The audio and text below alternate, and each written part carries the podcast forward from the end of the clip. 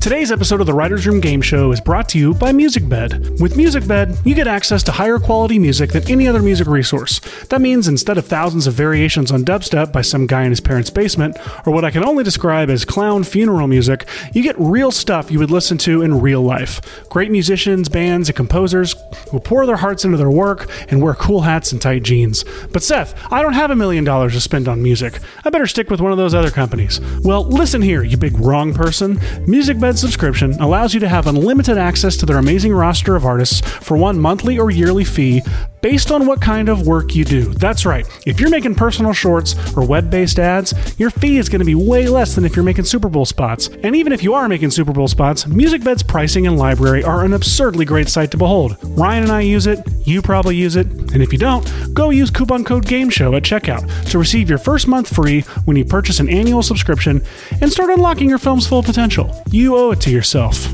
and us. You owe us. Go do this we need to cast the living hell out of it Yeah. and put it on Netflix. But even then, it probably needs to be an IP You know who now. the teens That's- love?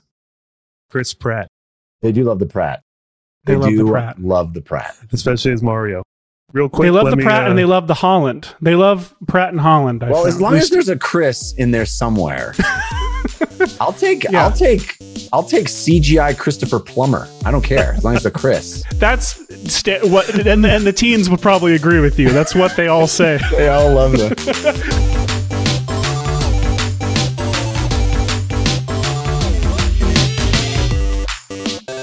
everyone. I'm Ryan, And I'm Seth.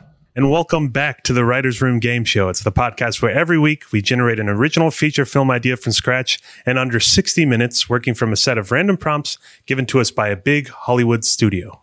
At the beginning of every episode, the studio, which is really just an iPhone shortcut, assigns us, the contestants, a new project consisting of four components the genre, the tone, the demographic, and a studio mandate, which is basically just a random thing that the studio is requiring. We then have one hour to develop a feature film idea that fits the assigned criteria with surprise roadblocks along the way. Surprise roadblocks. And at the end of the episode, we will focus group the idea with uh, someone of the target audience of which we were assigned, and we'll ask them actual dumb focus group questions. And if they answer positively, if we essentially with this season we are uh, doing this on a points system, and if we get a what is referred to all, it's by everyone in the industry as a perfect forty, it'll make sense to everyone who's ever done this. Uh, uh, then we win. We win, and we roll around in money for eight hours. And if they answer negatively, we get a negative score, a perfect zero, or anything in between. Uh, we'll quit screenwriting altogether and then we'll do it again next week. Because that's how quitting works. Seth, I'm very excited about today's episode. Uh, we have a special guest on our show. He's an actor, Yeah. comedian, and podcast host. You may remember him from the Totally Rad Show, where he talked pop culture with Dan Trachtenberg and Alex Albrecht. You can now catch him as a host and dungeon master on the live roundtable RPG show, The Dungeon Run, as a co-host of video game podcast DLC, the comedy science show We Have Concerns. He's got a lot of shows, and my personal favorite podcast, The Filmcast. Ladies and gentlemen, welcome Mr. Jeff Cannata to the show. Thank you. My goodness, what a lovely, warm welcome. I'm. I'm pleased to be here. Yes. Where we we have nothing but warm welcomes for, dude. We're so excited to have you here. I, I'm I went to make a sarcastic joke, but I'm just too stoked to have you here, man. well, it's been a long time in coming. I know you guys have been asking me, and I and I uh, my schedule's a little nuts, but I appreciate you being patient and Yeah. still uh, open to me uh, showing up. And Yeah, I'm, dude. I'm I know, I know to you've do had this. a lot going on lately. You uh, you just moved recently, right? I did. Yes, I, I relocated to Colorado from Los Angeles. So Oh wow, yeah, everyone's leaving LA. that's right, you just man. All had the a friend cool move kids to are doing Canada, it. right? I wish. Yeah. I would love to move to Canada, but no, they won't have me. um, Jeff, be, before we get our call from the studio, is there is there any um, movie genres or movie uh, movie uh, types of movies that you would be interested in writing?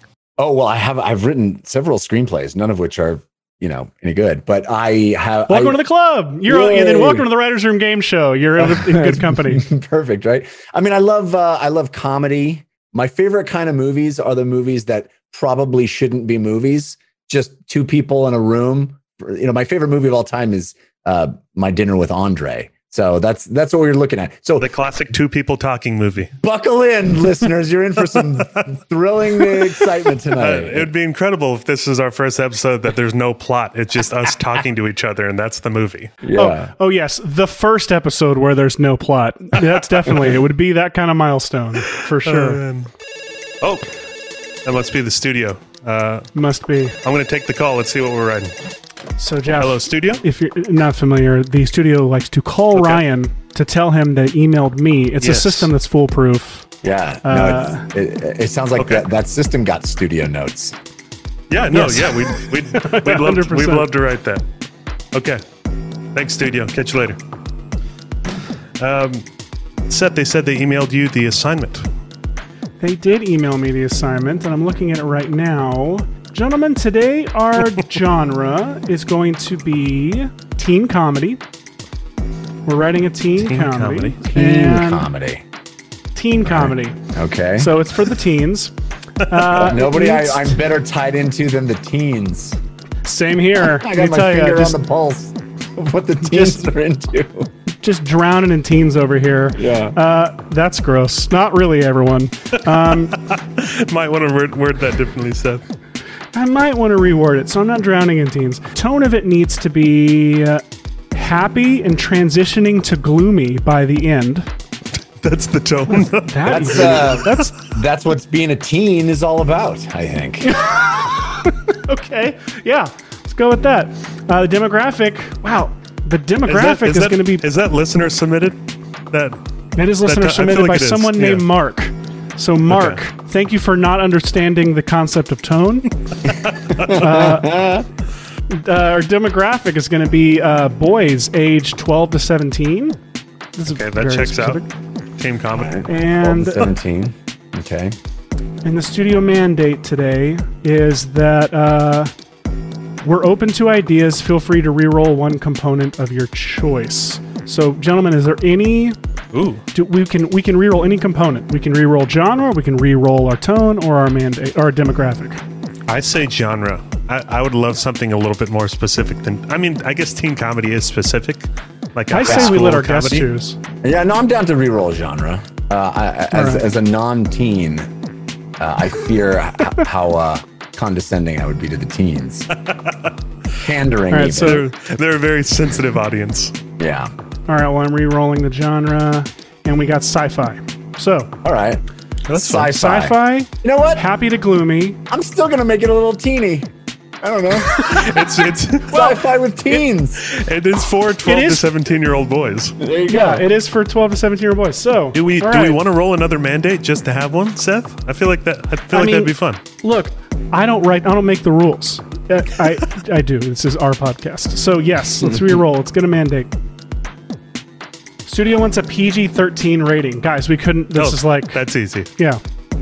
This is one of the This is almost h- more difficult because this assignment suddenly makes a little more sense. It's altogether so broad. Yeah, they literally just want 'em- us to make a mainstream film. yeah.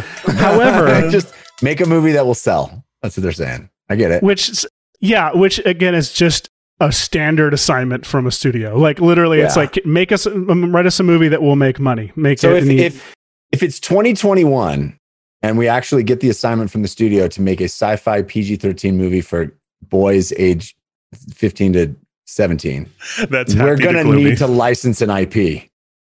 We're going to do license IP, I love that. or I love that. we need to cast the living hell out of it Yeah. and put it on Netflix. But even then, it probably needs to be an IP. You know who the teens That's- love? Chris Pratt, They do love the Pratt. They They, love the do Pratt. love the Pratt. especially as Mario. Real quick, They love let the me. Pratt uh, and they love the Holland. They love Pratt and Holland. I Well, as long as there's a Chris in there somewhere, I'll take Yeah. I'll take I'll take CGI Christopher Plummer. I don't care as long as it's a Chris. That's sta- what, and and the teens would probably agree with you. That's what they all say. They all love the CGI Plummer. Christopher Plummer. Wait, I'm is it gonna- Christopher gonna- Plummer? Did he die? He did, sadly. Oh, that's so no, sad. I didn't know that. was last year. That's right. Yeah.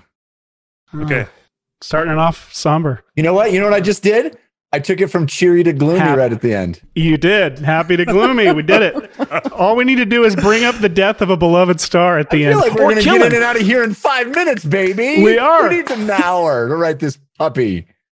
So we just we hire Chris Pratt and then we kill him at the end, but literally kill Chris Pratt. We don't actually kill the character. Yeah. We- That's what makes it so sci-fi is that we, it's it breaks the fourth wall. It's a movie Yes. about about it's a movie about making a movie with Chris Pla- Pratt, where the movie kills actual Chris Pratt. No, so it's basically like a Charlie Kaufman film about 14 yeah about what. You know what? You know what the title is? You know what the title is, guys? Pratt Falls. good sweet God, Pratt sweet Lord. Falls. All right, our I'm film is called All right, Pratt thank Falls. you for thank you for Did you say not listening to- good? Did you say not good? Good God, I'm good. Oh, I thought you were like, but your not comment good. Like also just, applies. just turning on yourself audibly. I started turned on myself. Um, Okay, we got star power for sure. I think that's Do we- probably a good. a- I- I don't know how this podcast works. Do we ever use an eraser? Because I feel like the eraser is needed a- a- for a lot of the stuff we've already established. oh, we erased Are we things. really Oh, making a 100%. movie about the killing of Chris Pratt? No, I don't- I we're don't not. know. No, no, Okay, no. okay. Nothing sticks. Nothing sticks until it until it, you will feel. It's like a standard writer's room. We'll feel it in the Alright, room when something's Alright. really stuck. Okay. Definitely. I feel like it's a little mean spirited to actually kill Chris Pratt, but No, I don't want to kill Chris Pratt. That's Yeah. that's not that's not necessary. No, Twitter did that enough last week. heyo. So, Um, so what do we do? Do we look at comps? Like, are we? Do we really want? Do we? We can. We can. We have the authority to license an, an IP here in this world. Do we want to do that, or do we want to actually try and write something original? let's let's go original. I, I mean, I was be, being mostly tongue in cheek when I said that because the studios, you know, they don't It's know how true, to make though. a sci-fi movie that's an original concept anymore. But we 100%. do. We do. We do. We do. And you know, you know which ones that we know how to make? We know how to make, let's see, Edge of Tomorrow, not super recent, but a really good example of original sci-fi Mhm. that made no money, but was absolutely spectacular. What are some of your faves, Jeff? Like what what what like sci-fi I mean, I love a time Late- travel movie. I love a um. Yeah. I, I, I like I like hard sci-fi. I like real, you know, where we're talking about uh, interesting, deep concepts uh, that really uh, mess with your brain. You know, I like your I like your pie. I like your um. Uh, I'm I'm into the Foundation lately. I mean, I love those books, but I haven't uh, watched it yet. I hear it's Yeah, is it great? it. it's pretty good. I mean, I was very skeptical because I I love the books, but um, it's not not not shabby so far. Not shabby. Not shabby. Uh, we're la- Ryan and I are smirking because we got assigned hard sci-fi one one week and it didn't go great. We- Jeff. we- it was we- Okay. we didn't have a very firm grasp on what hard sci-fi actually meant. Yeah, we thought like, oh yeah, it's like uh, Blade Runner, kind of like, and it's like, oh no, this is uh, sci-fi based in like science reality. and fact. Yeah, in Um, science. uh, this it's we like thought it meant just fact, go hard basically. into. Yeah, we thought it just meant tonally hard, like Blade Runner. We just went Just Blade no one Runner. smiles in it. Just like Yeah, hard sci-fi. exactly. No mirth. so oh man so we asked that kindly asked that if you listen ever listen to old episodes we you not listen to the hard sci-fi episode Well, now now that's the one I want to listen to first. well good god um Yeah. uh foundation pie my notes are terrible Pratt Falls pie foundation they make no sense I mean, Pratfall's pretty good. Pratt Falls. All right. What? What? I mean, I, I Yeah, I always, mean- I always love a good time travel story. I, but I, okay. What are what are the sci-fi conferences? We can we can talk about like intergalactic. First Contact is always good. First Contact with aliens. Yeah That's a good sci-fi premise. Um, Especially, I mean, I mean, to to me, I first thing I think of when I think of the target audience, the PG thirteen rating is just like making sh- like maybe making uh, a teen the protagonist, just to have a point of view of that Mm. person. yeah. Like, and Yeah. I think of you know, there's those sci-fi. Uh, what is it like? Uh, well you have teen or you have like the teen 20s like because like by that i mean like someone who's clearly in their 20s nearing their 30s but yes, they they tend to play teens or they are Yeah. just too old to play a teen like Mm. ben affleck and liv tyler were in armageddon Right. clearly Uh, older than I what mean- they're supposed to be playing. man if this were the 90s we could just churn one of these out so easily because that was back when we had like independence day armageddon yet any kind of like sci-fi movie pg-13 sci-fi movie could come out and we'd we'd be there like what, uh, about a te- what about a teen who realizes his parents are robots? And the movie's called Raised by Robots. Robots. I'm Yeah. only Yeah. pronouncing it that way now. Uh, um, is that um, is that the Stil- the Spielberg movie AI? I forget anything that happened in that movie, but it's No, I think it's the other way around. That he's parents are realizing he's a robot. Yeah. He's robot, yes. Yeah, and he Uh, gets he gets very quickly rejected uh, Yeah. by his parents. And it's super sad. And I then, mean, we and can then the movie's not over.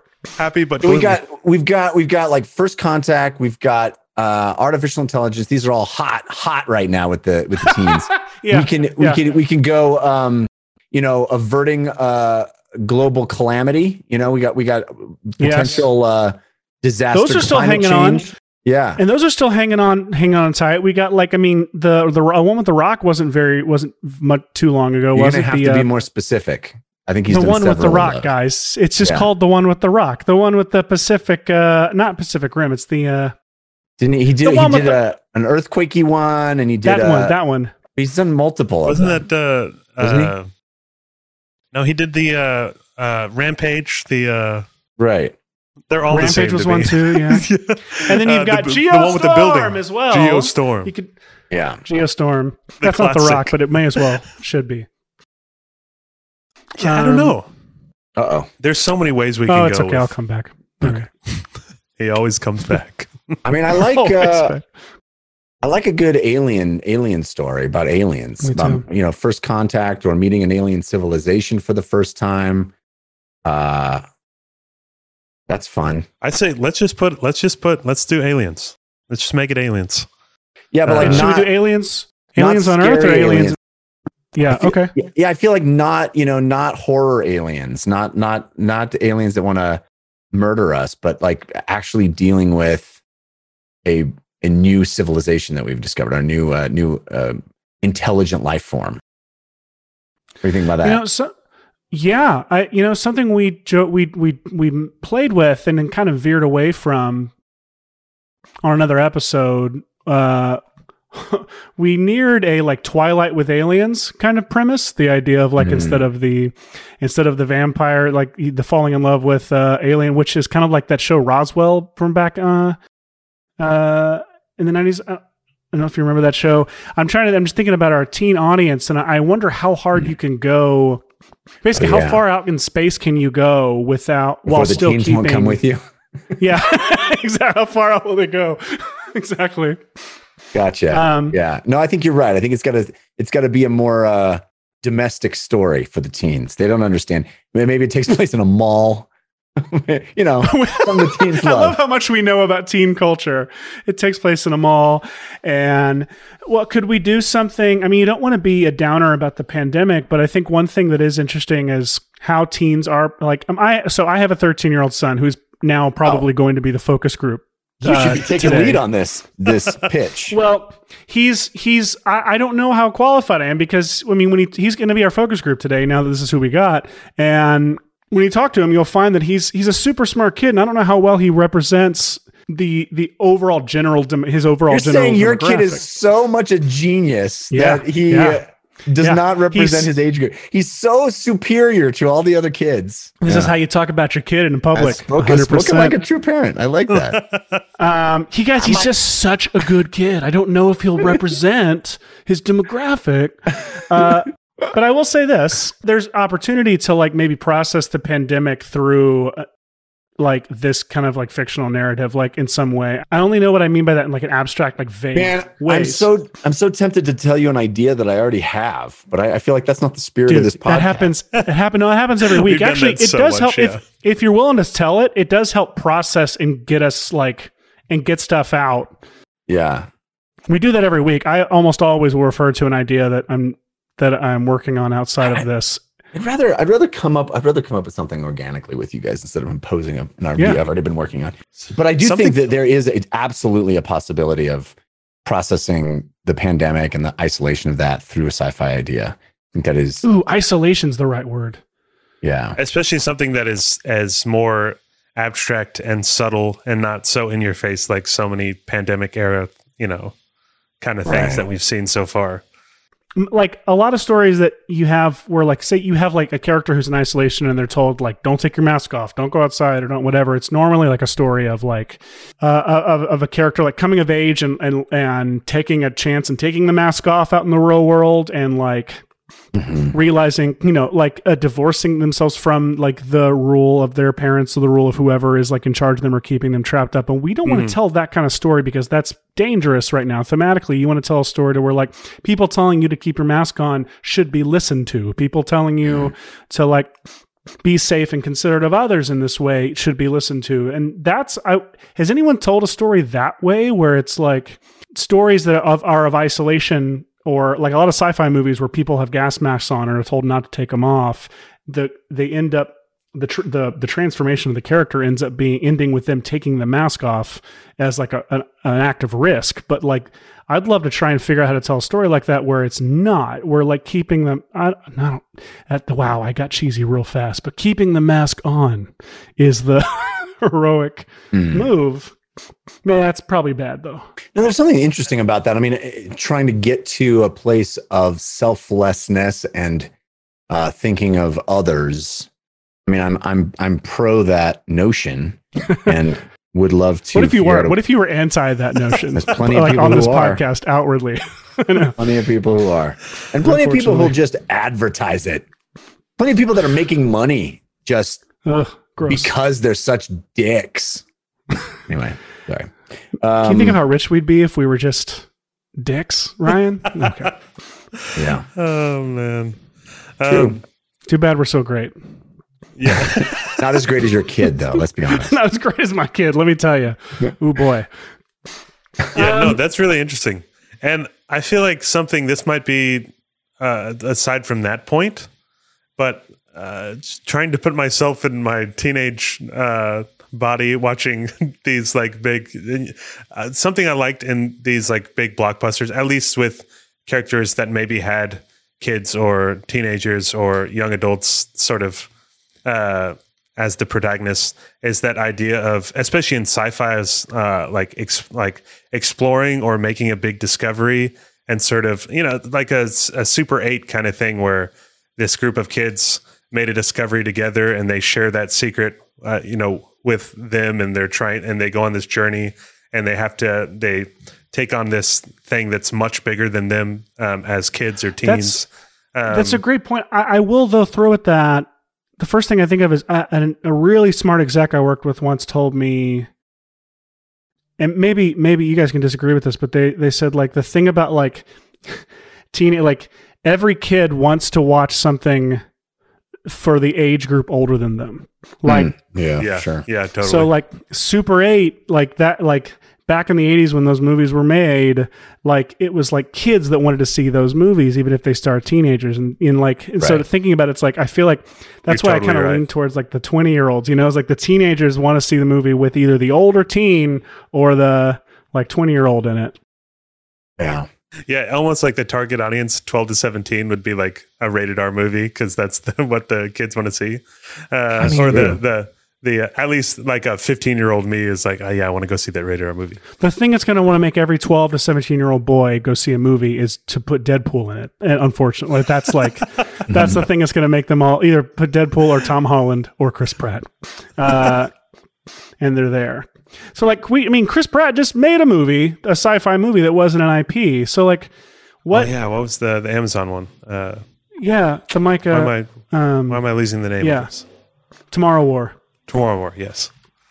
Pratfall. Tomorrow War. Pratfall. Um, happy but gloomy. Pratfall. So, Yeah, dude. like, I don't know. These are always tough when we don't get the mandate because it's like we are completely creating it from scratch. Yeah. So, well, to give you the update, Jeff, like halfway, some point in the episode, like based on a random timer, we will get we we could get a wild card mandate from the studio, and Okay. normally we get those, and they help when, when mo- times like this, they will help us, like, uh. Uh, especially if they just give us the plot, yeah. But they'll help us like focus and hone in That's the hard sci-fi episode. We got the plot from it. Uh, we literally got the plot in the wild card, uh, so there is still hope here. Okay. Uh, what are we feeling so far that we've talked about? I'd see. I like. I like the idea of of tying in sort of a subtle nod to like uh, the pandemic, but for that because the idea is so um, abstract, I'm having a hard time with it. Um, well, that's why the word isolation I really st- stuck to because I feel like that's a word we can we can externalize that. We can make that into Totally. something. We can come up with a million a million scenarios around the word isolation or concept. So like well, let's talk about like setting. Maybe that'll help us rein it in. Like, do we want this on Earth? Did we talked about it being domestic, like about not being able to go too far out into space, but if the people are pretty enough, you can put them on a spaceship. That's the most cynical thing I've ever said. Yeah, I mean, you could do you could do fish out of water in a number of different directions. You could do uh, a kid a fish out of water in in you know in space in an alien world. You could do the other direction where we're still on Earth and something is invading our space, our planet. I don't know. I, ki- I kind of like Earth. Bringing aliens. And I could take it a little bit. Sorry, I just love out of context. I don't know. I kind of like Earth. Less and less. Uh, I like the idea of aliens coming to Earth personally, uh, uh, but I also know, like with our t- with our tone being happy then gloomy, I'm like uh, in my head, I'm like isolation story. It's like um, uh, we What about a what about a kid who uh, is convinced the new kid in school is an alien? okay, I don't know. and has legit, has enough evidence to like believe it, but not enough Yeah. to prove it. Right. That's actually fantastic. And, and, a, new- and the new kid like, and the new kid like is an alien. Like and they are, yeah, is they an straight alien. up are. Yeah. Do we know? Like, is it one of those things where like, like, are they messing with them, or is it a thing where we know because we're being given the point of view f- from both characters, or is it a thing where the audience can go in and out of knowing feeling confident? Yeah, That's interesting. I always like that. I'm sure of one thing, and then I'm sure of the opposite thing. I like that in a screenplay. It's fun. But I also uh, there's also a benefit to literally us ahead of our main character and knowing that it's an alien and uh you know seeing the whole uh crash landing or landing or depositing or whatever and then the thing walking you know walking into school and mimicking the, the kids and, and yeah, we see it more Okay, into so a what's- humanoid body. What's the alien's uh, motive? Okay, because first thing I think of is like a Buzz and Woody dynamic of like everyone thinks that everyone loves the alien. Everyone thinks the alien is like super cool, and and the main character is like, but guys, you don't understand. He's and you want them to be in a place where they are afraid to say out loud that the person's an alien because you don't want to you don't want to go on Dude, record as they having are- said something they that's are- stupid. The protagonist is alienated because of how they feel, because of what Well, they we know. brought, brought I wonder if there's a way to do this premise. I mean, because my brain immediately goes to a lot of terrible ideas and terrible teen movies. comedies. Yeah, like terrible, like do it. goofball stuff, which is fine. We can go that direction, but I wonder if there's a way to do this concept that's legit cool. There's like a cool take on, and I, I don't know what the hook is as far as like what the alien wants or why it's there, but is there a version of alien at school that isn't the worst version that you picture in your head where like aliens good at sports and like yeah. you know, Yeah. it's yeah, fucking yeah. Teen Wolf, but aliens. I, you know, I, I'm trying to avoid going down that road. But What a I feel great like- comp. Yeah. Also, I I, feel feel like like- I can curse on this show. I apologize for dropping. yeah, you totally can. No, you totally can. yeah. We, well, we we bleep F words, but everything else stays. All right, sorry. Um, oh no, you're no, it's actually funnier when it's bleeped. So you're you're great. Like you're not committing a single sin. We we both. Oh, it's well. Uh, the uh, you're just you're just polluting my my son's brain when he comes on the show. That's it. So but he's so great. his perfect He's brain, so his great. perfect brain. Not after uh, I'm done with it. no, Jeff Cannata. Um, I think uh, the oh god, what was I going to say? I actually like your idea of of trying to do it in a legitimate way, and I wonder. Okay, I'll throw an old idea of mine at you. Um, I had a, I had an idea a long time ago about a guy about an alien uh, sent to Earth as like the scout alien to like Yeah. it was more of a goofy comedy not goofy comedy but it was i actually pitched it as a lego short and it was all about like an alien sent to pose as a human and the alien ends up becoming like super buddy buddy and friends with uh, humans and immediately loves human culture i imagine it like a will forte kind of voice as this character and he's like, and he's literally like a human with like an alien Lego head, like not at all fooling anyone. and funny. And he's like, and he's like immediately loves human culture and Earth culture, and then just forgets his assignment. And it like cuts to like a year later, and suddenly he realizes, oh my god, my older brother and all of his friends are coming, and they're gonna destroy. and They're gonna like, I'm supposed to have built up an army. Oh, that's So he funny. can, so he That's convinces funny. his friends to pretend that they are that like just follow me, just riff with me. Uh, I'm an alien and all my family is coming and they're going to murder everyone, but we're going to pretend we're the army to help them. And we're going to try to change it from the inside. Anyway, go. And that was kind of the rough premise. Uh, I wonder if you could treat, if you could take this idea of like where you have two protagonists, the human whose life is kind of either they're aware that this person is an alien and there's like conflict there, or it's there's actually like a friendship that forms there. And and the idea of the alien that is like now now it's like well i was sent here actually for nefarious purposes but now i absolutely don't want those things to happen If- and so i don't know what to do now. Yeah, I mean, if if the alien sort of loves being a human, but they know that they can't reveal that they're an alien because that would ruin it, and there's a human that knows it's an alien, and they're like, finally, like somebody knows, like they they've made a friend, but they have to stop like a. Like especially because I feel like it needs to ramp up to like a big third act like set piece where the aliens actually arrive because it's a it's a sci-fi movie for teen boys. I mean, what's got- funny about your idea is that the alien forgets, like it gets so into just being a human that they Yeah. forget that Yeah. that's why they were sent. And then one day they're like, oh no. And they Oh, look at the clock and they're like, Yeah. oh, the, the, invasion is scheduled for Tuesday. Shit. That's funny. But I, it made me think of something else, which is what if the alien isn't another student, it's the teacher? What if it's my teacher is an alien and you have some sort of That's the like, title. yeah. well there's Uh, a book called teacher from the black lagoon that is that's that's similar that i remember reading growing up and my kids have read but hey, keep going jeff i want to hear what you're, Well, you're maybe going. I'm maybe I'm ripping that off without knowing about it. But no no um, you're not it's the- different I- i guarantee you What if the the it, it's sort of a last starfighter situation where the teacher was sent to Earth to like cultivate the best student to be recruited into alien uh, intergalactic something or other.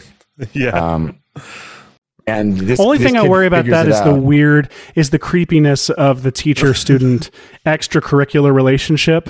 Like, and may, maybe maybe that tension is good and we can like work from that. But right. there's just that's a different And- thing. I feel like it's a different thing now. The like And- hanging and out I with the teacher after class. And I love the idea of the of kids in teen movies where they're like, we need to recruit a teenager for our. and so I was like, Well, I I mean, there's lots of the capable alien- adults. So, well, what would the what would the benefit of it being a teacher be? Like, where would uh, either? Well, I I asked that question from like the perspective of the aliens. Like, why do they want a teen? And Well, I mean, just to play this out, they Yeah. They want a young, malleable mind and a, a, a kid at the sort of the the height or precipice of their physical usefulness. Right? You want to have Yeah, that's like good. coming into the state where you'd be most, you know, your prime, your prime.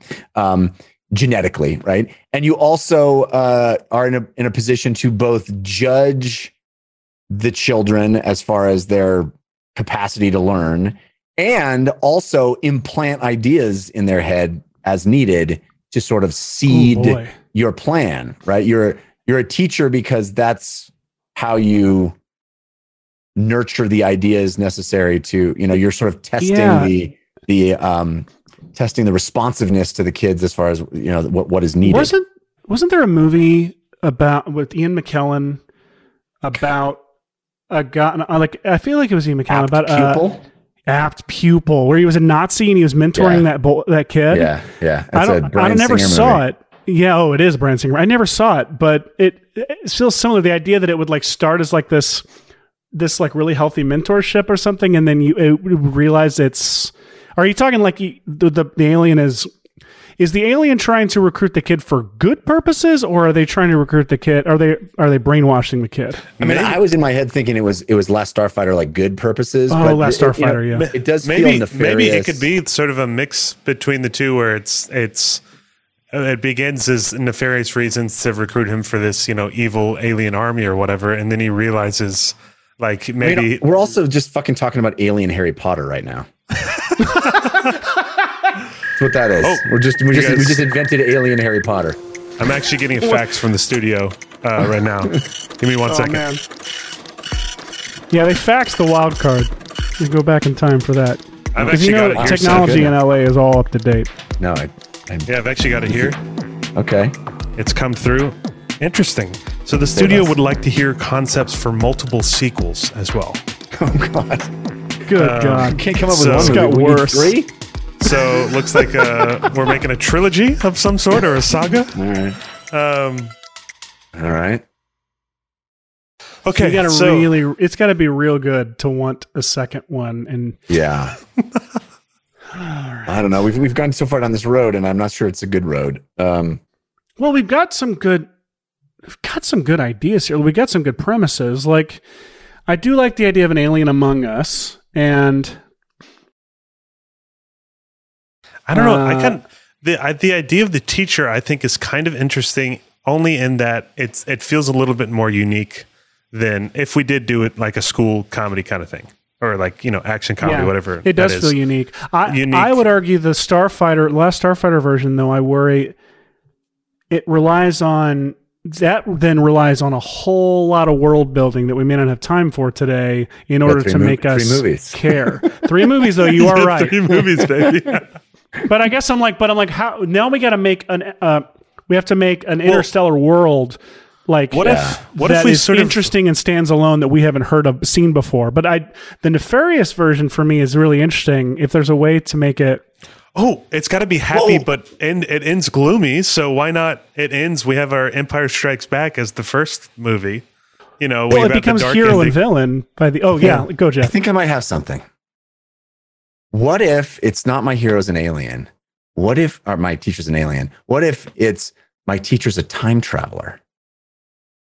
And the time traveler knows that something's good. I mean, it's it's a little bit fucking Terminator, but it, it, it the, the the time traveler knows that something's going to happen when this kid is certain age, but doesn't know that. But this kid isn't the one that does it. They're trying to like go back and recruit. They're trying to recruit John Connor instead of prevent John Connor. They're trying to create John Connor.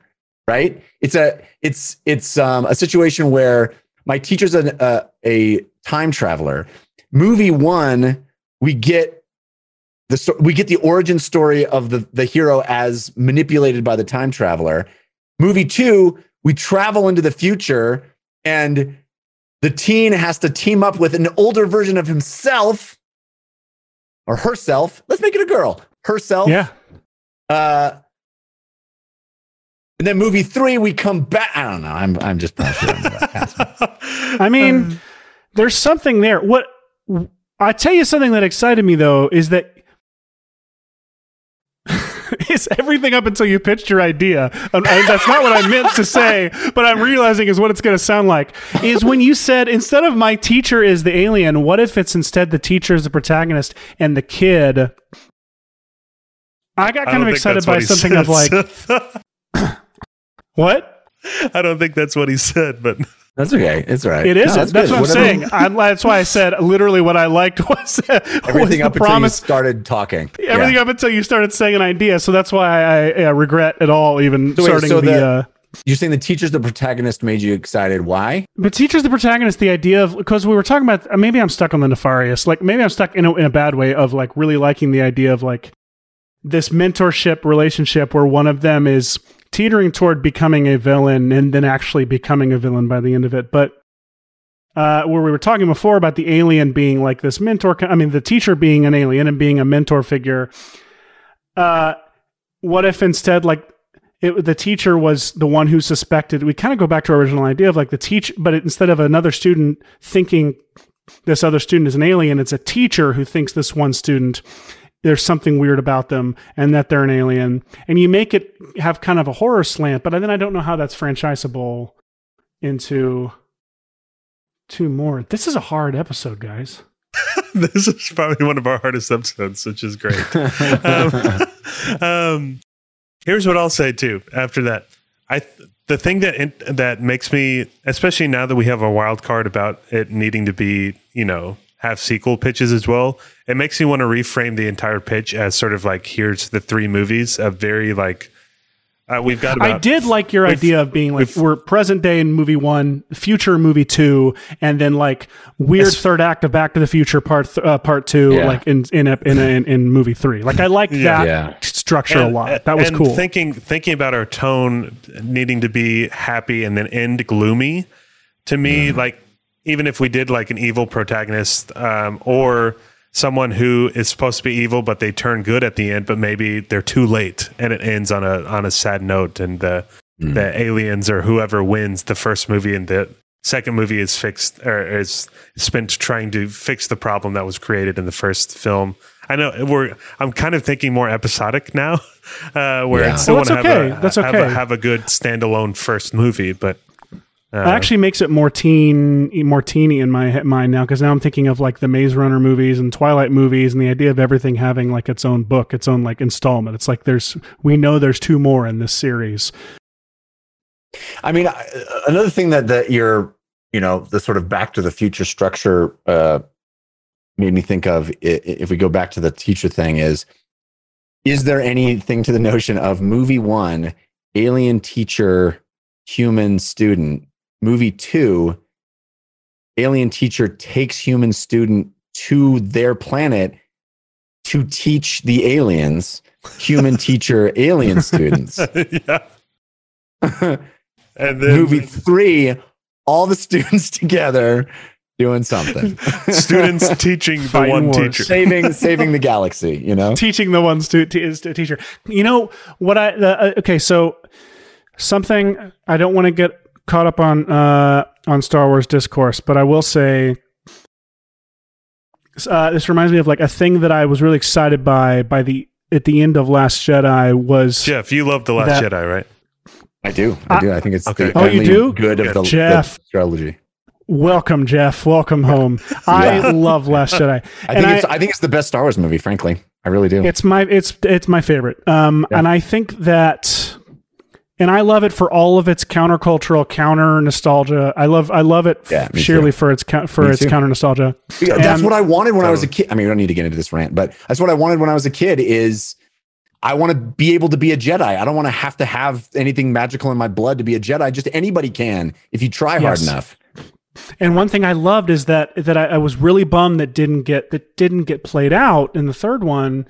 Is that or whatever number like you get it in Rise of Skywalker? Is that by the end of Last Jedi, it firmly planted it like explored an alliance between uh, Rey and Kylo Ren, but then firmly planted them both on opposite sides and got rid of any heroes and any villains. It got rid of like any like mentor heroes and got rid of any mentor villains uh, by the end of it to where it set up that set the stage for a third movie where there was one hero and one villain and they were pitted against each other and they were bonded in a way to where I, I just I, was bummed that Kylo Ren was not the bad guy in the third one Well, I and think Rey was not the the protagonist. the third the third movie should have been i mean i think was clearly being set up to a emperor luke vader situation or you know that kind of situation with flipped so it's the evil luke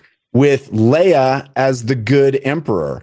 And that kind of that showdown happening again where it's the the the daughter or the i guess not emperor but she'd be the vader in this situation. Uh so that it's Kylo showing facing off against Leia and that same dynamic happening but inverse. And just because you know I think you know obviously because we had the passing of um Yeah. Carrie Fisher. Carrie Fisher yeah that that we we obviously couldn't get there but I think that would have been that beautiful because the only antagonistic relationship is between him and his mom right we get dad out of Mhm. the way in movie 1 and it's this forced relationship with mom and son and that's where that that's where that trilogy was going is like having that that showdown with Vader you know I can turn her I can turn her to the dark side and she has to turn him to the light side right it's like it's the inverse of that showdown See, that's why I, I like this. I uh, what I was yeah, and what I'm so what I was, where I was going with Guys, that what was if the we made idea it a of- Star Wars movie? nope, nope, nope. My whole my where I was going with it was like the idea of I like the idea of having two people that like two characters that are forming a bond, and then w- over the course of three movies, like by the end of the second movie or by the end of the first movie, making them, uh, making them like opposing forces, making them protagonist and antagonist. Um, Yeah. and I wonder if you'd we go back to the two. Maybe it can be the teacher student relationship, or we go back to it being my with camera. I'll come back on in a second. Come back to being the two students, and could we play out a whole like? It's not romantic. It's literally like a friendship between these two students. One of them is like concedes that they are an alien, and not in a comical way, but in like a cool, mysterious, like we worked our way up to it over the course of the f- first half of the movie and by the midpoint it's like revealed and and the idea of like a kind of a forbidden friendship well i guess we explored this already ryan didn't we in another one? But the idea of like a forbidden friendship thing i don't know just like a dynamic where we see them the first movie is about a forbidden describing Luca. friendship. Yeah, lucas yeah. Totally. What if they're fish? And what if they Yeah. But then the idea is like, but so then Luca two is about them becoming, uh, becoming, yeah, becoming good guy, bad guy. Um, Damn. Damn. It's good Okay. though. I mean, I, I, I, it's good. Um, I wouldn't say good, but I mean, I thought Luca was good. I'm just works. thinking, yeah, Luca was great. I'm just thinking like over the course of three movies, like what is what is like the human story? By human, I just mean the character Right. like journey we're telling. I feel like it needs to be about. I'm I'm honing in on there being like two characters and it being centered on a relationship between the two of them in a larger world, but the main conflict is between the two of them as opposed to like they're both good guys and and one of them pulls them into a larger world because that larger world right now could just be anything and I and until it's something specific, I'm not going to care about it if that makes sense. Like What if two? What if it's two kids and they they are convinced that aliens are among us? Are uh, they they find evidence that there has been an alien crash landing in their small town, and they go on a journey to find find the aliens. I I, I like the No, idea of going. like I like that. well, I like the idea of, of movie one is are there aliens, and movie two is literally like we're in the alien culture for the whole movie. Like we're we traveled there. You know, I think that's uh, the thing that I thought was so cor- one of the great things about the Back to the Future franchise is like you have this whole first movie, which is great, but it's so pedestrian compared to the grandness of movie two. And the movie two is such a fulfillment of the promise of movie one. Yeah.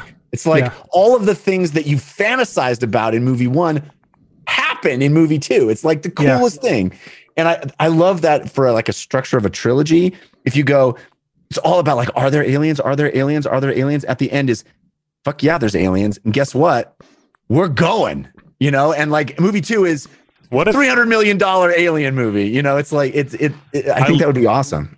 I kind of love that, especially if even if it ended with without instead of hey we're going, if it's they get like sucked up into a ship and it plays as like a scary sort of cliffhanger. Close encounters And- type. Yeah. Yeah, yeah, and then like the second movie starts with them having to break out of this alien, you know, prison or something and like figure out like I'm, I'm just thinking about the gloomy tone now. Like I have to end it. Oh, on and they, they get note. taken away, and then but oh, but you Yeah. oh oh my god, they get taken away. So if it's a teacher, oh my god, if it's a teacher and a kid, and the teacher's the alien, teacher gets taken away. If it's a kid and a kid, kid's an alien, kid gets taken away. Whatever we land on. But it ends kind of gloomy, but then with something that tells us that kid's going to go break that other that alien out. Like in that the next Yeah. movie is going to be that kid with all the other kids in the class or in the whatever. Like Kinda they've got a that. plan, they're going to go do it.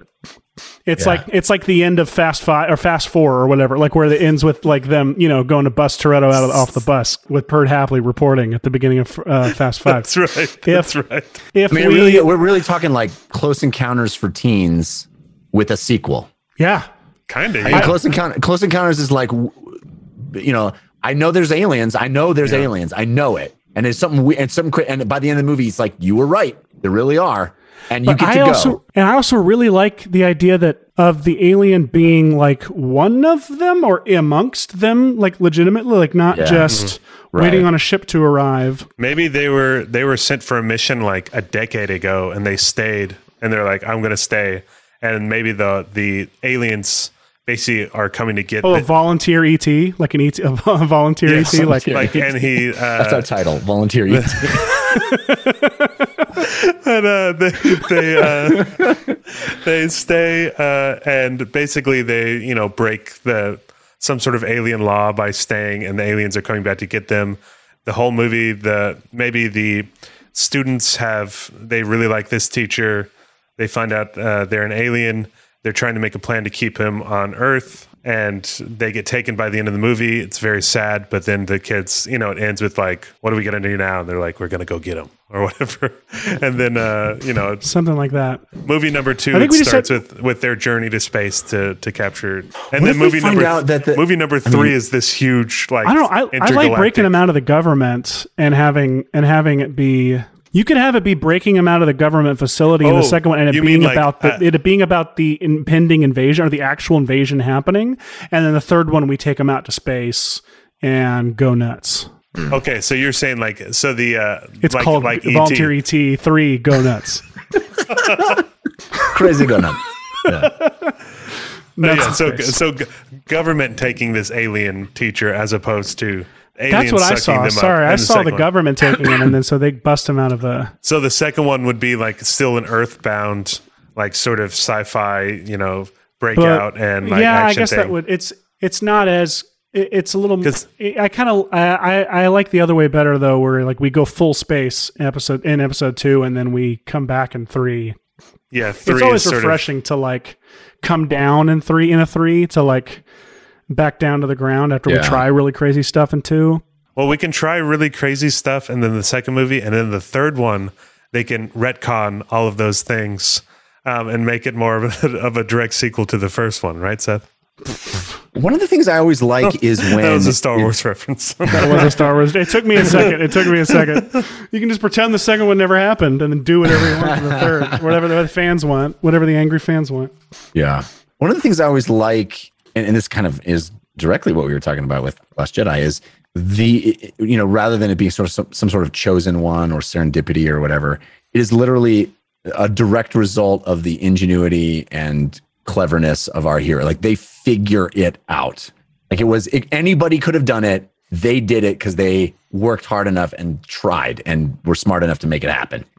Um, so maybe there's some sort of like process, or I don't want to even use the word riddle, but some sort of Puzzle. thing that's happening on Earth where the aliens, if you unlock it, if you figure it out, you will find the truth about the aliens, or you will find the alien. And I had this thought of like, what if, what if the alien we find Is ourselves.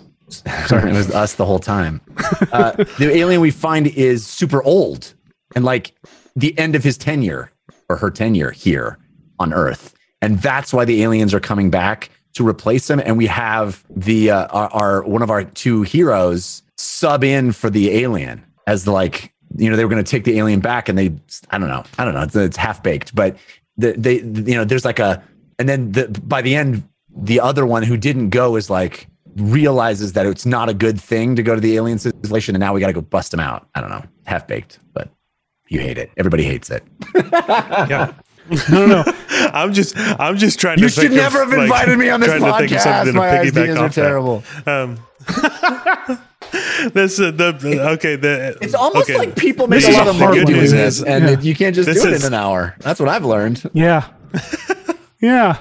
dude the uh the good news is i'm actually really liking sort of the the bones of what we've come up with the bad news is we have exactly one minute to finish the pitch Oh, before okay. we, Are uh, we- okay. Here's my question. Are we are we teacher? Are we kid kid kid teacher kid alien kid i kid i alien think teacher? i think it's i think it's a few students that are humans and an alien All right. teacher my alien teacher Matt. yeah that's the franchise it's called matt oh God. the teacher's name is What matt have we done? What jerry we palmer and the alien stone yeah. we'll call it? Jerry Palmer. Um, Time to pitch your movie. yeah, this is definitely the least amount that we've ever had ready for a pitch. But I think we could. I think we can BS our way We to can uh, fool, fool successful. my dumb Genuinely- teen easily. Genuinely embarrassed about everything that's happened. I, I, I feel like you guys are like we've all, we usually get a whole movie written in an hour, and I'm like, no, no, no, no. about- no, Jeff, you should you should listen to our hard sci-fi episode. You should listen to our hard sci-fi episode. Please guess never I- listen to it. I'm I, evidently hard sci-fi and soft sci-fi are your Achilles heel. That's It's that it's it's that it's broad. I think. I think the problem think, is that yeah. like we didn't get we didn't get any weird mandates here. Like normally we get like it's it's it's got to be a lifetime movie and it's got to be a hard R, and we're like, well, that's going to be interesting, and Yeah. we make it work. Or like it's just there weren't enough contradictory elements here. all the all the characters are animals. Like okay, Yeah. then we're doing a. Oh, that's what it sci-fi was. about a Lifetime dog and all the cat. characters are animals. Right now, But- I'm just worried yeah. we've got a very generic thing. So when we pitch, I say, let's just yes and everything, guys. When we pitch this, like Let yeah. it, just let You- it fly. You lead. go go as specific as you can, and we will yes and you, and we'll we'll we'll do it. Oh, luckily your uh, child is very smart. Uh, Very I'm sure he's smart. gonna- He's so Outsmart Our smart. plan is what's going to Guys, happen. he's so smart. He's so smart, guys. You know what? The, the greatest thing about this is that he's literally going to come on screen now, right? You, you've Yeah. you've you've done that thing in the movie where we spend the first two acts building up the appearance of the character. This is Tartuffe. We've done Did Tartuffe. And he comes Does- on, he's does like, he- doesn't know words. He did forgets to how to breathe and, and dies. Seth, does he know he's going to be on our show? Yeah, I asked him, and he's like, "Yeah, okay." I'm So not knowing you guys before this. My expectation is that Seth is going to leave and come on dressed like a teen and try to pass off that how he's you his doing, own son. Philippines? Like Buscemi and Thirty Rock, hundred percent. I'm I'm I'm my son. I mean Seth's son. Oh, as the son. Yeah. So good. As Oh your own God. son. So let me go get him. I'll be right back. Yeah. Oh man. Comes up, back in a new outfit. That's me. Your favorite teen. Hey, buddy. Mm. Oh, this is going to be fun. He said, I heard you talking about Star Wars. This better be good.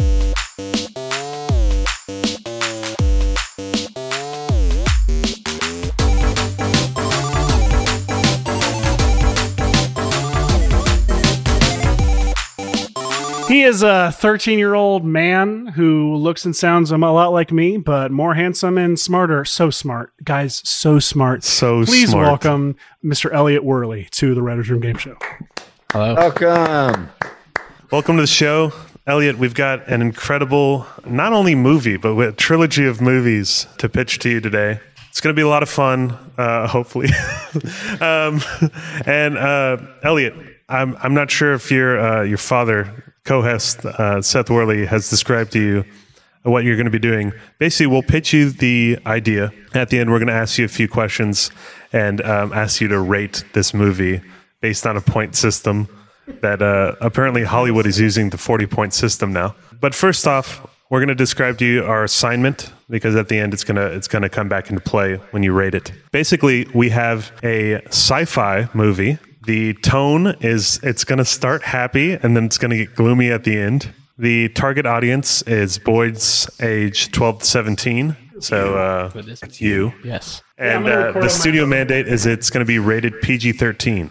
Um, and we also should mention that the uh, we also are pitching a trilogy of movies. I think I mentioned that already. But uh, Yes. anyways, um, Seth is going to start the pitch. I'm starting us off great. Elliot, our movie is going to be about. I don't know where to start with this one. Um, I'm very intrigued. Imagine a student much Great. like yourself. a student much Great like pitch. yourself at a school much like the school you go to, and new at this school. His family just moved uh, to town. He's actually having to start midway through uh, the year. So, like you know, you go to school. School you get to school midway through the year, and you like you don't know anybody, and This is me. you immediately take to like there's you have a teacher stem teacher right? Like because that's you really like your stem teacher right? He's cool. He is cool. um so imagine if that cool stem teacher if you found out was an alien okay? I wouldn't be surprised. You- okay great. And imagine you had the similar reaction to where you were not surprised and were intrigued. And now you knew the secret about this teacher that you uh, are see, quickly come to discover you're the only student who is aware of this of this, and yet you have a really you develop this really great relationship with this teacher. This teacher actually is a very cool like mentor, which I I'm pretty sure that mentorship kind of starts before you figure this out.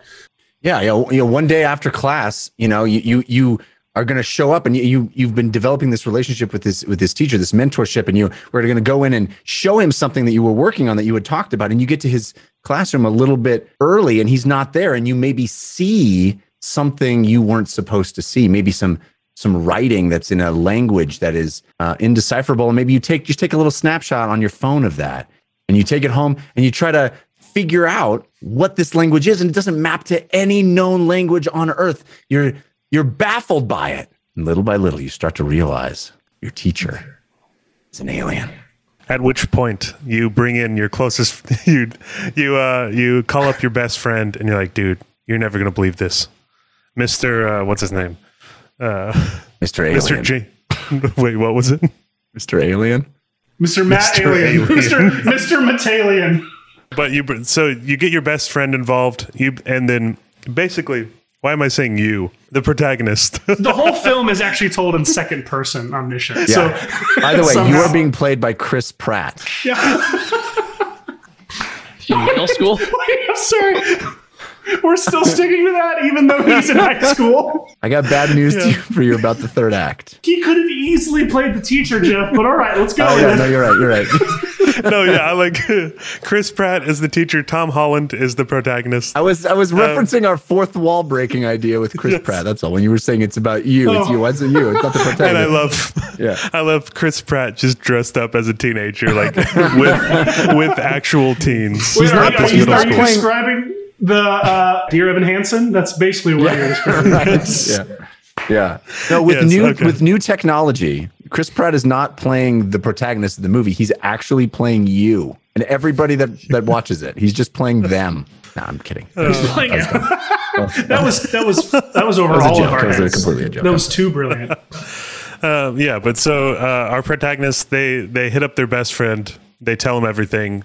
Teacher's an alien. We need to investigate this. Um, they basically stay after class once the teacher leaves and start snooping through all of his things, trying to find some alien technology of some sort. And Um, then they do. And then they do. They they sneak over to the the teacher's house late at night and break into his garage. They know they shouldn't. It's a it's it's if they get caught, they're going to get worse than grounded, worse than suspended. They'll probably get arrested. This is a criminal act, breaking into the teacher's garage.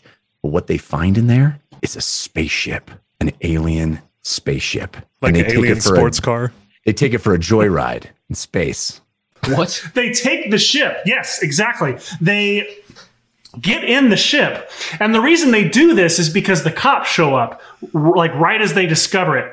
Yeah. And there's no way out. And unfortunately, one of these kids is already in huge trouble and is being threatened to be sent off to live with his grandparents. And they don't want that. They can't. They're the worst. The grandparents are the worst. The grandparents suck. They suck. They're the worst grandparents. So They're both played by Chris Pratt in heavy, heavy Pratt is- prosthetic makeup. Chris Chris Pratt Chris Pratt is going trying to win an Oscar here, so he's playing as many roles as he can to increase his chances of uh, being nominated. So now they get in the ship. It's the only way out of the house. There's no other way to get out of the house without getting arrested. They just they just they just jump into it and push a, a random button. It's all alien uh, technology, all alien uh, language. They don't know what they're doing. They push a button, skyrockets them. Oh out the yeah, top. they just meant to hide in it. They just meant to hide in the ship. Yeah. And then and then it, they accidentally turn the thing on and they go flying out and they they don't like go into space. Maybe they get almost up to space, kind of Iron Man style, where they where Yeah. they you know Low they Earth freeze. orbit. Right in the Yeah. atmosphere, yeah. But they but mainly it's like flying all around the farmland. but it's confirmation of what they suspected. Now they know. So My they take alien the- teacher. So they take, you know, they take the the ship back, uh, park it back in the garage, and the next day they're going to tell everyone. But when they do, Yes, they nobody return believes it them. perfectly. They they Yeah. navigate it back to the garage to where the teacher still push doesn't the notice. return. It's like a Tesla. It parks itself. Alien technology. But no, but then the next day, after they tell everybody, uh, there's actually even a, a, a few people that believe them, and they they arrive at the garage, and there's a scene where the garage door slowly opens, and what's inside? a 1997 Toyota Corolla. no one believes them. No one believes, but they did it. They experienced it. They went in the spaceship. At which point they they go back to their homes. It's like everything's normal, but they know the truth. They know what's what's going on. They have to go back to school, and they go to his class and they confront him. You're an alien. And what does he do? He admits it. Yes, He yes, I says am. he says I'm teaching class right now. Can we talk about this after class? And that's when they turn and realize, oh yeah, the class is full of students. Uh, sure, we can talk about this right after class. So then they have to sit through class, knowing their te- teacher is an alien, and wait. Then after class, Ryan, I'm sorry I interrupted the scene. After class, they say you're an alien. He actually admits it. And it turns out he was sent on a mission like a decade ago to come down to Earth to scout it out and to report back to these um, really evil alien overlords. But turns out he quite likes Earth. He likes uh, the food. He's He the, likes. He's the only teacher in the history of Earth that actually likes their job. he's been he's been won over by the students, And been Despite- awarded by the teacher association. despite all probability. Being a teacher was what changed his opinion of Earth. He loved the benefits. He loved the salary. Oh um, yeah, hundred percent. There's so much to love because they've never they've never had any other job. They don't know anything to compare it to. No, he's been won over. He's been won over teaching these young minds and teaching these students, and he's determined that he no longer wants Earth to explode in a fiery blast or be taken over by the alien species. That he was, you know, the the scouts, the heralds, the the first the first contact with Earth. He was there to set the stage for this invasion, but now he doesn't want the the place to inv- be invaded. If you have a question, you're allowed to interrupt. I was saying that's very similar to Venom, which we Yeah, watched it's, a it's basically ago. Venom. Yeah. but Oh crap, you're right. It is. Yeah. well, I haven't heard the rest of the story, but based on what I've heard, it does kind of sound like the No, no, he's got a Okay, symbiote so- suit, and um, then Tom Holland shows up Yeah, to the- fight him. It's The teacher's actually named Eddie Brock. So yeah, it oh, turns out he likes played by Chris Pratt. Just Chris all of Pratt the- as Tom Holland as Spider Man. Tom Hardy as Tom Holland as Spider Man as Tom Hardy as Venom. It makes got sense when you see the film. This is too complicated. Um, So so yes, but this this secret government agency turns out when the students took the spaceship on a joyride, it alerted some uh, one of these uh, secret government agencies that keeps track of these Yes. that has been uh, trying to discover UFOs and alien species. They've been investigating it, and so that tips them off to the teacher actually being an alien. Um, yeah, so around the time ma- that they now have this knowledge and confrontation between the two, we're, we're this is after the midpoint. We're in the second half of Act Two. Now we have the authoritarian, like the the Earth based or authoritarian like forces that are coming in to complicate everything. Even though we know that at the end of the second act, there are going to be aliens showing up on Earth, expecting an invasion to happen and expecting intel from this teacher who was sent ahead of time. So now not only does do they have to does the teacher still not know how to stop this invasion from happening, how to convince his people from carrying out this uh, invasion, but now he can't even do any of that because the government's coming in and trying to find him. And Yeah. uh, Yeah, and, and everything the government sees is all evidence to the fact that he's there to destroy Earth, and the kids are the only ones that know that he doesn't want to destroy Earth anymore. Yeah. So now the kids have to the kids have to save him and uh, like and convince basically the kids now are fighting to protect him and hide him, but also help him solve this puzzle that he has to solve, whether it be literal or figurative, of having to somehow stop this invasion from happening by either tricking them, tricking his like the the other aliens, or by uh, convincing them of the good of Earth or by, of its of its resources or promise. We haven't quite fleshed out the details of what that is, but here's the exciting part. The, the twist, the big twist at the end is that the way the kids figure out how to uh, how to deceive the aliens is that one of them pretends to be the teacher, or in some way takes the takes the spot of the teacher and goes to space to the alien civilization. And the movie ends with one of the students getting sucked up into an alien ship. and they fly off, and it's this sort of sad, uh, what we think hopeful, hopeless ending even with gloomy. You the, the kid disappearing. But then we learned that the teacher and the remaining student are now on a mission to go Yeah, save. I think it's because we think that the kid died. We think that they gave their life to protect Earth, but then it cuts to them in the ship waking up, or the kid waking up not knowing where he is, and then opening the blinds and seeing space, but not like blinds. It's not like Zathura. It's not like he's in a house. He's realizes he's on a ship and there's space, and then we cut to the end titles, and it says Space blinds. It's, it's space blinds. It's very CG space blinds. and it says Chris Pratt will return. No, like, the Oh, because last, it's a trilogy. I forgot about yeah, that. no, the Dude, last, the last shot of the movie, the last shot of the movie is uh the the kids on earth the remaining kid on earth getting a message that they know the the kid in space is alive It's like when gonna Marty gets the letter at the end of part two of Back to the Future. yeah Yeah. yeah, Well, you're Doc gonna is have to go actually get in the Old West. Yeah. So I'm sad in to the, say I don't in the second movie, in the second movie, we actually go into space, and it's sort of breaking that kid out of the alien prison, and it's this big intergalactic, you know, space movie.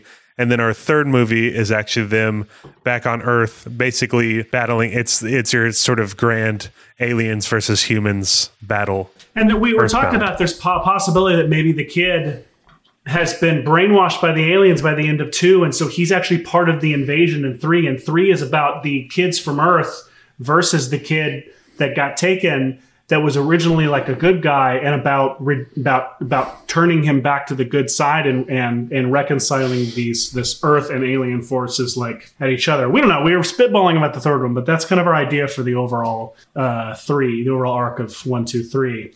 Yep. So, Polly, I don't have it pulled up. Do you have the questions to be able to ask? Yeah. So our our first question is um, out of one to ten, 10 points being the most you would see this. Would you see this movie? How likely are you to see this movie? How likely am I to see this movie? Um, well, it depends on the context. You see, if I went to see it in a theater, he is smart if I went to see I it, mean, yeah no you're right What movie is that? you're so right That yeah thing you do. Here we go. never seen that. Uh, My apologies. Uh, No, my apologies. I'm not raised you right. Go ahead.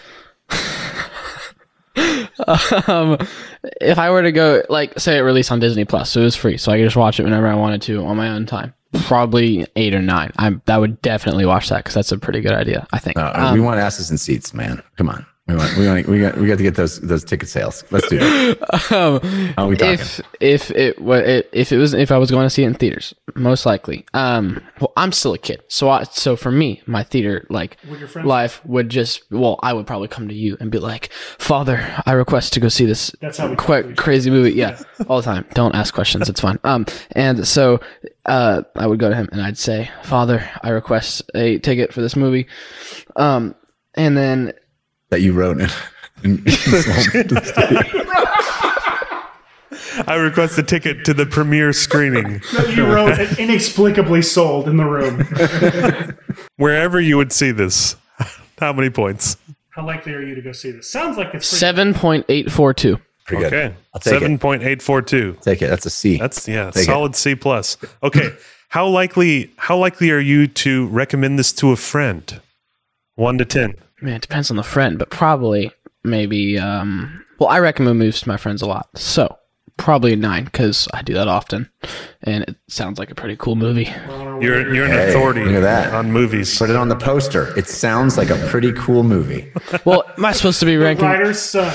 Am I supposed to be ranking these like? Because it's hard for me to rank them when I clearly know that I'm I'm biased against it because my father wrote it uh, partially. That, but that means nothing. You and I both know that means nothing. It doesn't mean you can. yeah, but but I can't just turn off that part of my mindset. Like it's hard to do that. I'll, I'll, I'll Okay, well, this- this one's- I'm not particularly attached to this idea, so you. Are, like more than you're, you normally are for your, most of your other. very willing like to that. turn on his writing partners in, in an instant he doesn't care oh yeah, they mean nothing to me. These people mean nothing. These ideas This mean nothing. uh, Elliot, this is an easy one. This doesn't really have to do with your dad. This is our ad- adherence to the assignment. So, how well do you think we did with writing a sci-fi movie that was happy and then it was gloomy at the end for boys aged 12 to 17 that was rated PG-13? 1 to 10. How well do you think we did with that? I forgot about the PG thirteen thing. Um, I feel like a lot of Oh yeah, there's one. We forgot to say Oh. there's one F word there is one it. very prominent F word. It's very funny right. or dramatic, either one, and not sexual. Yeah. Okay. That, that's the actually the end is is is the kid just looking up at the sky and going, "Fuck!" Yeah, that's, that's what it is. That's how it is. I think you did pretty well. I think. Um, yeah, we did. We, I think so too. I think. Yeah, I I mean, think it involves pretty- aliens, so it's sci-fi definitely is sci-fi. immediately like you- yeah. yeah. But uh, it. I do think that is something that I would do in that situation. I mean, I wouldn't rob my alien teacher's spaceship, but like, I guess it's an accident. um, and See what I mean? It's, uh, it's think- fantasy, man. I think the like departure and um, redocking the spaceship scenes would be fun to watch and fun to film. Just like ramming into a garage would be funny. Um, but It'd be funny if it just crashed into the garage. but then like it fixed itself magically with alien technology. I feel like I'm most likely to do um, to walk into Sorry. class and be like, I wouldn't scream "You're an alien," but I'd like talk, come up to him or come up to my STEM teacher and be like, "Yo, you're an alien." And I mean, I wouldn't say that, but then But you know, adherence to the assignment. yeah. That's a, it's a I know, good I'm note. saying we based to, on my to have an authentic experience voice. in like the world that this movie is in. Not that I'm an alien, but uh, pretty yeah, I think that's pretty accurate to what it would realistically be like. So it sounds like a 10 out of 10. Rarely say ten out of ten, but yeah, I guess I'd say ten out of ten. And then our last question is uh, rate the overall idea. Just one out of 10 overall idea. One out of ten. Is that what you said? Sorry, sorry, one to 10. Your Freudian slip Front is to showing. start. Front to start. How do It's been a long week. idea? I feel like one out of ten isn't a proper scale. I'll have to go into decimals. One second. Well, um, one out of ten is not a proper scale, for the record. One to ten, yes. can I rate it on Rotten Tomatoes? Like Sure. one out of hundred. Same thing. I will. T- I will tell you something, Elliot. Your reputation preceded you, and it was not exaggerated. You are very smart. You are very smart, and I, Smart your dad kid. should be very proud of you. He, he- you are. You're a good kid, man. I, I love I it. I just started weeping on the podcast. I'd give it a Rotten Tomatoes score of ninety three It's a nine out of ten. Hey, point three. 9.3 out of 10. I'll take it. We averaged a passing grade. We averaged like an A minus, so I'm happy. What's that sum up to, Ryan? Um, it adds up to 36.142 out of 40. Whoa! Amazing. That's pretty great. Well done, everybody. Especially Elliot. Elliot. Elliot, thank you so much. Thank you for Thank coming you up so with much this for genius listening to our idea. idea. Sometimes was- I'll like you. You'll tell me about your ideas on this podcast, Sir Worley, and I don't know why I just said Sir Worley. Uh, and That's you'll what I demand you call me. Thank yeah, you. my bad. Uh, Sir and, Worley. uh, and I'll just be like, sometimes it's really, it's so good that it like makes me sad. I go to my room and I start crying because like it's just a podcast idea. But I legitimately hope that something like that gets made in the future because that would be really funny to go see in theaters. Then again, this movie. Yeah. I get it. yes, yeah, the specific one. Do you have a Amazing. title in Uh, mind for it? The title. Pratt Falls. Pratt Falls. One, two, three. Oh, I can see that right here on the on the monitor. My limited notes. Um, well, that was fun. Thank you guys. Amazing. Jeff, Jeff thank I- you I so a- much. Well, I just want to say real quick. I had I had a uh, I had a moment where I thought I hadn't met you guys before this, and uh, I hadn't listened to any of the epi- other episodes of the podcast. I am going to now, specifically the hard science version. But No! I wasn't sure, and then there was a moment where I thought, was this all an elaborate way for Seth to tell his kid he loved him? I don't know how else. It This better be. you're supposed to, I was I right? wanted the end podcast. him to be like, and that's why I wanted to say, happy birthday. You guys can only connect over podcasts. You open up the other episodes and it's just air. It's not There's even. no, this is an all just an elaborate construct to get to that moment. Ryan is being real time rendered in Unity, He had and no idea how to say that, you know, give your kid a compliment other than this way. This is the only way you could do it. Oh, anyway, oh, man. And this I has been a great, it's- it's been great fun, fellas. Thank you for inviting me. I had, I had so much fun. Thank you so much. Thank you for coming on. And Elliot, thank you for listening to our ideas. Yeah. You can catch us in theaters the summer of 2023. It's been greenlit. the Writers Room Game Show with me, Ryan Polly, and Seth Worley. Executive produced by Grant Wakefield at Weekend Video and Anne Fogerty at Plot Devices. Edited to perfection by Rene Gomez. Our art is by your buddy, Meg Lewis, and our face melting music is by Ben Worley. The Writers Room Game Show is a weekend video production in association with Plot Devices. Learn more about Weekend Video at weekend.video and check out writersroomgame.show to listen to all of our episodes and suggest your own prompts for future shows. And don't forget to rate and review our show on Apple Podcasts. It really helps our show out a lot. See you in the next one.